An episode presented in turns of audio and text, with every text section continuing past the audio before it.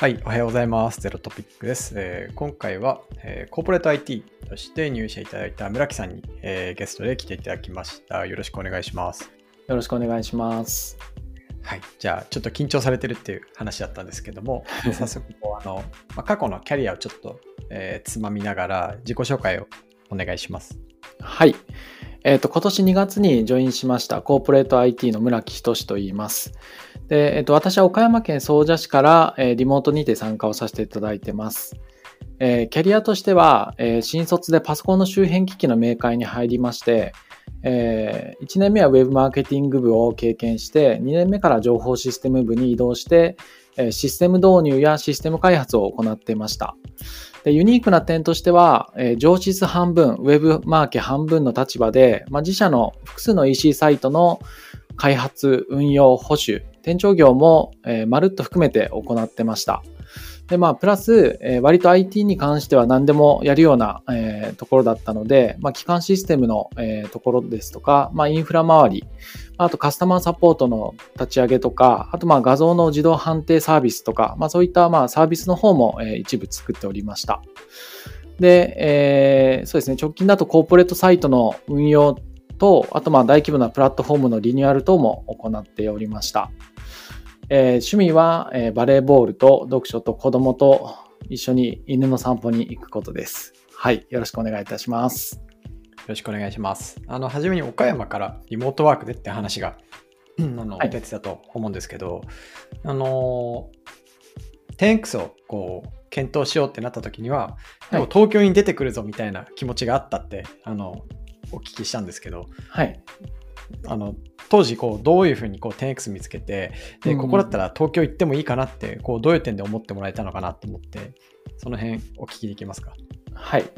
そうですね。えっと、東京に出てもいいかなっていうのは、実はちょっと半分半分の気持ちがあったんですね。で、えっと、まあ、最初は、まあ、本当なんだろうな、こう、転職をしようと思った段階で、えーまあ、岡山から選択、岡山から出るっていう選択肢はあまり、えっと、現状なかったっていうのが一番最初ですと。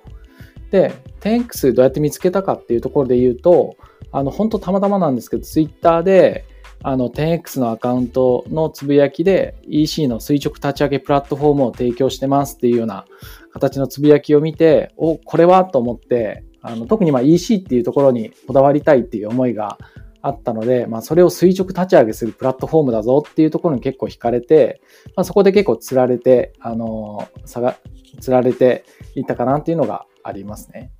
で、まあ、10X、まあ、まず最初に、あの、引っかかったのが、あの、まあ、まず会社名ですね。その 10X っていう、まあ、10倍にしていく非連続な、えーところで持っていくっていうようなところがかなりあの僕の中で、えー結構思い入れのあるキーワードだったので、まあ、それもあって、あの、調べ始めましたと。で、その中で、まあ、やっぱりこう家族と向き合うみたいなところもかなりあのしっかり大事にしてるっていうことが分かって、あこれはなんか、なんだろうな、結構本当にすごいいいところだなっていうのが思って、まあもうここだったらなんかもうあんまり岡山にこだわらず東京に出て行っても全然なんか家族みんな幸せにできるんじゃないかなっていうところがあって、えー応募したようなイメージですかね。はい。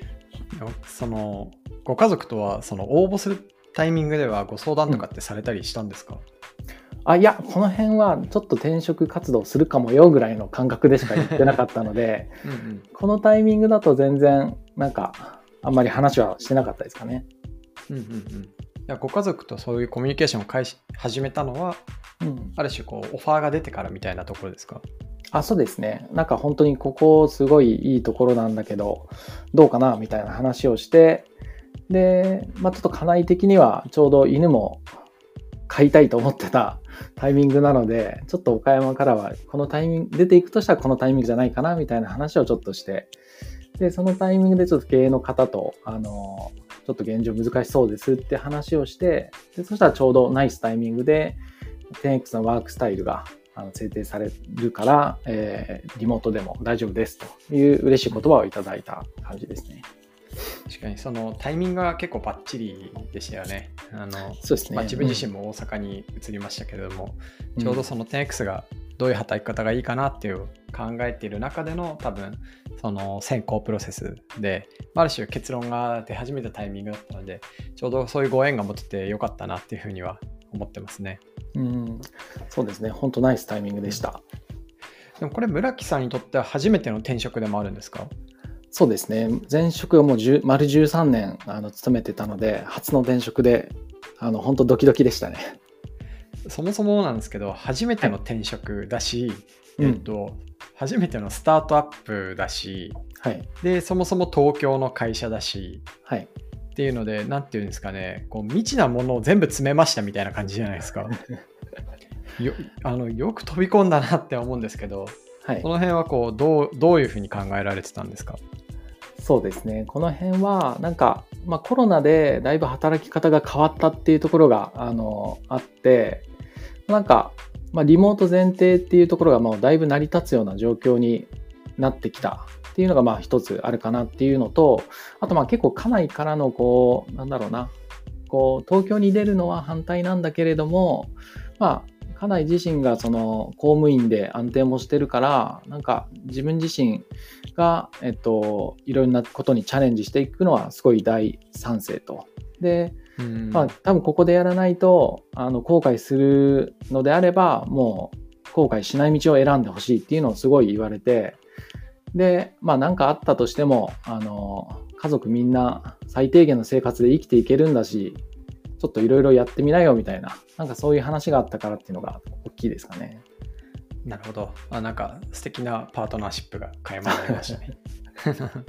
はい、ありがとうございます。まあでもなんかそういう思いで、あのね、こうチャレンジしていただいてるっていうのは自分自身もあの受け止めてるのであの頑張って会社をうまく成功させたいなっていうのは今の聞いてもやっぱ思いますね。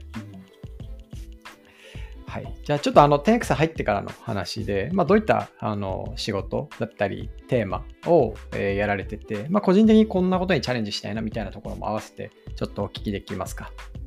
はい。えっと、コーポレート IT 部門なんですけども、えっと、今やってるところとしては、会社としてのセキュリティのロードマップを描いていったりとか、あと、まあ、増え続ける、まあ、SARS のサービスを、まあ、ID とかがだいぶかなり増えているような状況なので、まあ、そこの部分の整理や導入とか、あとまあ SARS の横の連携の部分とか、まあ、そういったところをあのつないでいくっていうお仕事をやってます。で一方で、えー、従業員からのツールの使い方とか、まあ、トラブル対応とか、ID 発行とか、まあ、そういったヘルプデスクの方も、えー、行っております。で、直近での個人的なテーマとしては、まあ、結構入社後すぐ、あの、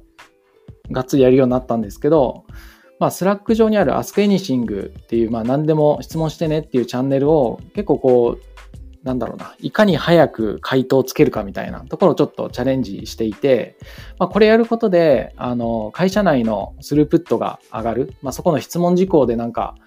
手が止まるみたいな状況から、まあ、回答がその1、2分後についたりとか、あ、誰か見てくれてるなみたいなところの心理的安全性が確保できると思うんで、まあ、そういったところを結構やってますと。で、ただ、ここが一人でやっていっても、まあ、必ずなんかミーティング中とか止まるので、ここはなんかコープチーム全体で、まあ、あの、バリューのアズワンチームとして対応してるっていうところが、あの、現状のテーマですかね。ああ、でもすごい、あの、入社してすぐに、そこにすぐ答えることがなんか自分自身のキャッチアップにもなるっていうのを確かおっしゃってたかなと思ってて、なんかその、あとは、アズワンチームで、で、かつ、こう、質問してくれた人が不安がないようにっていうところも、なんかすごい、なんていうんですかね、こう、気が利いてるというか、あの、今まで会社が手が届いてなかったところに、こう、手を出してくれてるなっていうところは、めちゃくちゃこう、頼もしく見ている一方で、やっぱ、えっ、ー、と、何かをアスクしなくても、簡単に解決できるっていうのが多分その1個手前ですごい重要なことだと思っててそれで言うと今こう村木さんにも入ってもらって会社のそのオープネスを上げるっていうあのチャレンジも一緒にやってもらってるなと思ってて、まあ、僕の口から言うのもあれなんで少しそのあたりもご紹介してもらってもいいですか？はい、そうですね。えっと、まあ、さっきの Ask Anything のところで、あの、まあ、なんか入社直後やり始めたっていうのがあると思うんですけど、まずそこに関しては、結構こう自分自身のキャッチアップっていうところがあの強くあって、なんかいわゆる本当にこの Ask Anything 回答していくっていうことが最強のオンボーディングの一つだなっていうのをなんかやってみてすごい思いましたと。で、まあ、一方先ほど言われたようにそのなんだろうな答え質問してようやくわかるみたいなところはなんかあまり、まあ、いい面もあるし悪い面もあるっていうのは確かにその通りだなと思っていてで、まあ、まずやっぱちゃんとまずはドキュメントがあるっていうところがまあ一番大事なので、そこに関してはやっぱ2、3回同じような質問があれば、必ずドキュメントの方に落としていくっていうところが、まず一つありますと。で、先ほどの openness のところで言うと、えっと、まあ、やっぱ情報ってフロー型の情報と、まあ、ストック型の情報があって、まあ、特に Slack に関してはフロー型の情報で、で、10X に関しては、えー、ストック型の情報として Notion を使ってますと。まあ、そこにこうできるだけどんどん詰め込んでいくっていうのと、まあ、詰め込むだけだとやっぱ探しづらいっていう状況なので、まあ、いかにこうそこを早くキャッチアップできるようにっていうようなところの整理を、えー、一緒に進めさせていただいてるっていうところですね。うん、ありがとうございます。なんかあの、こう今まだこう完全にこういう状態になればいいみたいなのが見えてるわけじゃないというか、まあ、これ多分100点になることはないと思ってて、常に改善し続けるものだと思うんですけど、そこにおけるツールの役割ってすごい大きい比重として、例えば先ほどあの SARS が増えてて ID がみたいな話とか、まあ、結局その新しいそのプロダクト使おうと思っても、なんかどの ID でどうやってそれに管理して入っていけばいいのかがわかんないとか、まあ、あとそのツール一つとっても Notion とかってすごい自由度が高いツールなので、まあ、ともすると使いづらくなっていくこともあり得る。なんかユーザーのあの使い方によって結構いいツールにもなるし悪いツールにもなるっていう特性があると思ってるんで、だからそのそのあたりのガバナンスだったりをこうコーポレート IT 的な側面でこう支援してくださってるなっていうのはあのね、すごくいいなと思ってました。はい。はい、えー、っと、じゃあちょっと次の方に行くと、10X のバリューズについて、まあこれはもうみんなに聞いてるんですけど、こう、まあ発揮されてるなとか、このバリューが一番自分的にしっくりするなみたいなもの、えー、があれば、こう、ぜひ教えてください。はい、そうですね。えっと、10X 内ですごい周りのチーム見てて発揮されてるなって思うのは、あの、テイクオーナーシップが、あの、すごい発揮されてるなと思ってます。で、これなんでかというと、えっと、やっぱ打ち合わせをしてる中、まあ、ミーティングとかする中で、なんか本当なんとなく参加してるっていう人が本当いなくて、なんかこう、まあ、必ずこう、ミーティングには叩きがあって、それをみんなでしっかり叩いて、で、時間内に、ま、しっかりネクストアクションまで各自の、えっと、持ち分でのネクストアクションをちゃんとこう出してくれるみたいなところがなんかあって、まあ、各人本当に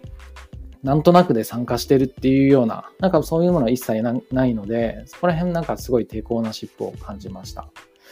で、自分の中でこう、一番好きなバリューとしては、やっぱこう 10X っていう言葉自体に結構思い入れがあるので、まあ、シンク 10X がすごい好きですと。で、これはですね、やっぱ10%の改善をすると、なかなかこう、10%以上になることはないし、よくても、あの、1.5ぐらいしか、あの、掛け算できないんですけど、まあ、10X っていう10倍を考えていくと、まあ、非連続の中でゼロベースの理想な状態に持っていける。っていうところが、あの、すごいいいところで、結構やっぱ有名な言葉でも、あの、なんだろうな、お客さんは速い馬が欲しいっていうふうなことをずっと聞き入れてたら、車はできなかったっていうような話があるぐらいなので、うんうん、なんかまさにこの辺 10X みたいな考え方の一つだなと思うので、このシンク 10X っていうのはこう今後もずっと作っていきたいなとで、まだまだちょっと発揮できてないので、ここら辺しっかり考えていきながら、えー、やっていきたいと思ってます。ありがとうございます。なんかあの 10X、Think 10X みたいなところで、まあこう闇雲になんかめちゃくちゃ飛んだものを考えたり、なんか常にこう、こう連続的なものをやらない方がいいっていうわけでは決してないかなと思ってて、ださっきのあの車の例で言っても、あ、の馬じゃなくて車にしたらなんか10倍速くなるとか10倍長い距離を走れるみたいなのは、まあ、あるとしてじゃあそこの車を作っていくっていう過程はめちゃめちゃ地道な一歩一歩ってすごいあるじゃないですか。なんでこうシンクテン X ってこう2つの Do でできててなんかこう理想的なものえー、理想を描いて、まあ、そこから考えようってところと、あとはもう一つはこう探索的な一歩を積み重ねようみたいな。な結局その10%の改善もどういう意味合いを持ってやってるかっていうのはすごい重要だなっていうのが最近はよく感じますね。決してその10%の改善っていう取り組み方が悪いっていうわけではなくて、そこにどういう意図が込められてるか。こう無思考に今あるものを改善すればいいっていうのじゃなくて、まあ、あくまでこう向かってるのは非連続なものなんだけどそこに向かうステップとして取り組んでいるのかっていうのでだいぶ意味合い変わってくるなっていうのが最近こう個人的にこれを考えてて思うことが多いなって思ってます。なるほどなるほど。確かにそうですね。なんかいきなり車がなんか出てくるんじゃなくてなんかそこを目指して例えばこう、まあ、スケボーだったり自転車みたいなものが多分出てきて、うんそれからなんか最終的にそこに到達するみたいな、なんかそんなイメージもできますもんね。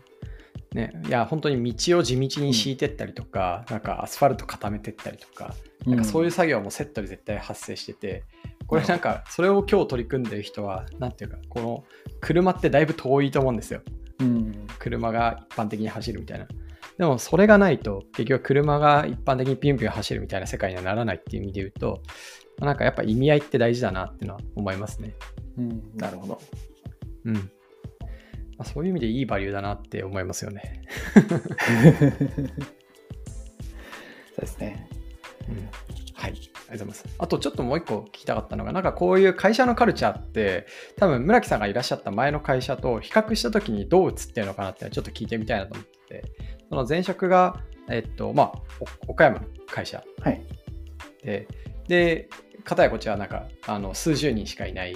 ちっちゃいスタートアップで、で東京の会社で、なんか結構全然こう、環境が違う状態の場所に飛び込んでこられたんじゃないかなと思ってて、うん、なんかそこでこう、印象的になんかこういうとこが違うんだなとか、カルチャーショックみたいなのってありました？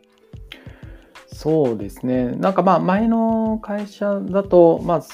そんなこう、バリューはこれですみたいなものは、まああまりこう明言されてるものはなかったですと。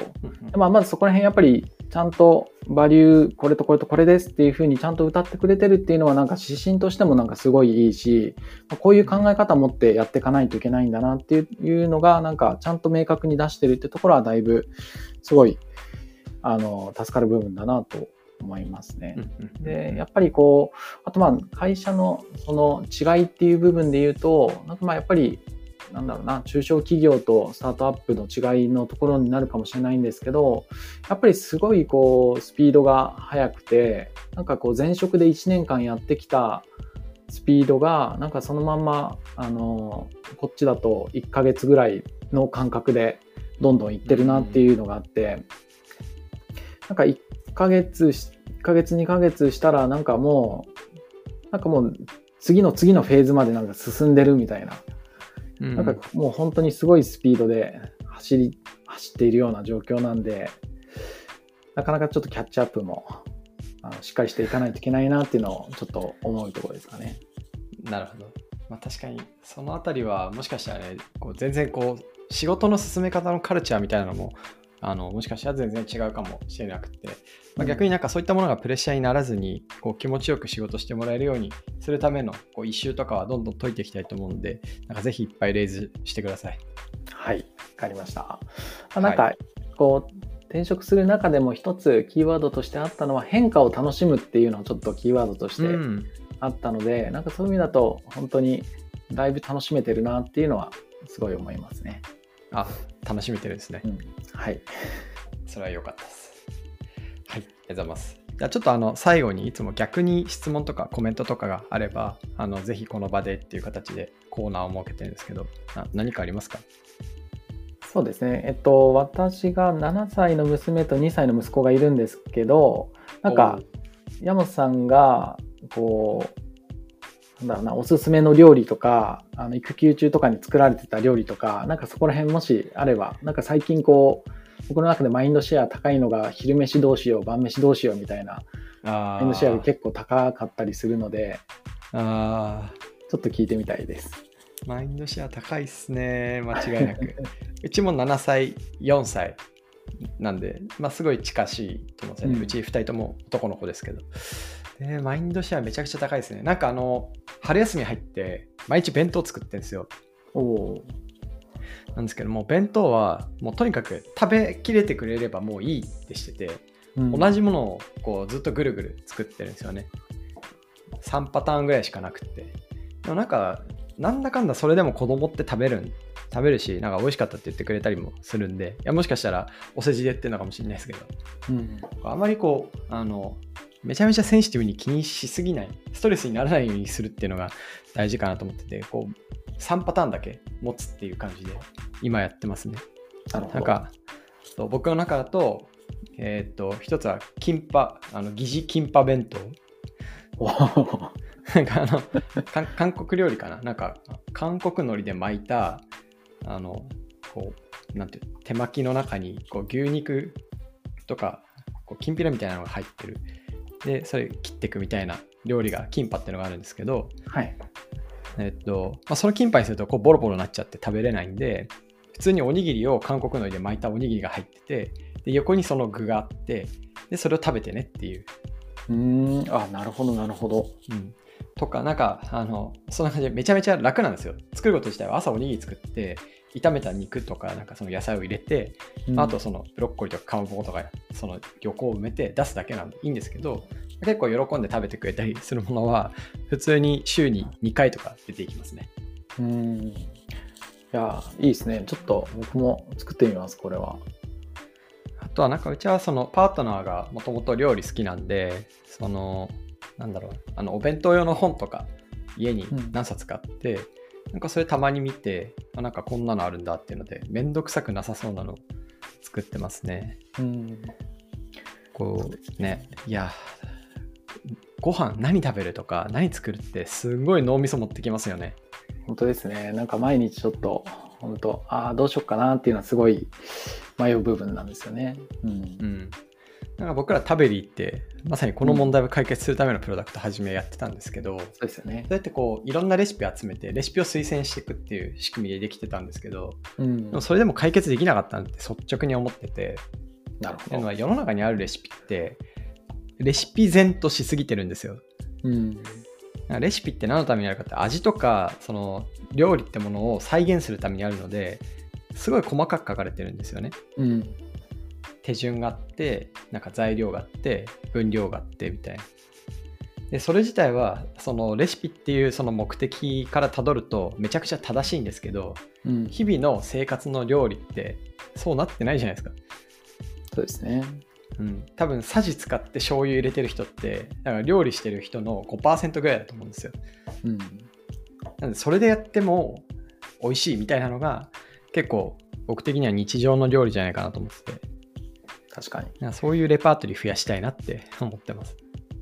そうですよね。なんか、やっぱこう、レシピってこう、一品作るためのものなので、なんか、食卓に出すのって一品だけじゃないから、結局のとこ、なんかマルチタスクで、これしながら、これしながら、これみたいな、なんか3つそもそもレシピ見たりみたいなのとか、なんかそこら辺はなんかすごい、あの、本とか見てると、結構課題というか、うんうんうん。なんかそこはすごいちょっと感じたとこですね。そうっすよね、あとなんか僕こう体を作ってて自分の食べるその栄養成分ってあの管理してるたりあとはなんかどういう食材に何が含まれてるかっていうのが割と頭に入ってるんですよねうん。でわざわざたくさんの食材を頑張って扱う必要ないと思っていて子供にビタミン C と食物繊維取らせたかったらとにかくブロッコリーにマヨネーズつけてあげときゃいいぐらいの なんかそのぐらいの気楽さであのうん今は生きようとしてます、なるほど。いや、それもなんかいいですね。なんかこう、とりあえずこれを困った時にはこれみたいなものをしっかり決めておいて、でうんできるだけ考える時間なくすっていうのはなんかすごいいい手ですね。ですね。まあなんか料理自体を楽しみたいのは多分日曜日とか土曜日とかそういう時間がある時になってくると思うんでなんかそれと平日は明確に切り分けて頑張ろうってやってますねうちは。なるほど。わかりました。はいちょっと参考にさせていただきます。は い参考になるかわかんないですけどありがとうございます。はい。じゃあ、そういうことで、えー今回、村木さんに来ていただきました。ありがとうございました。ありがとうございました。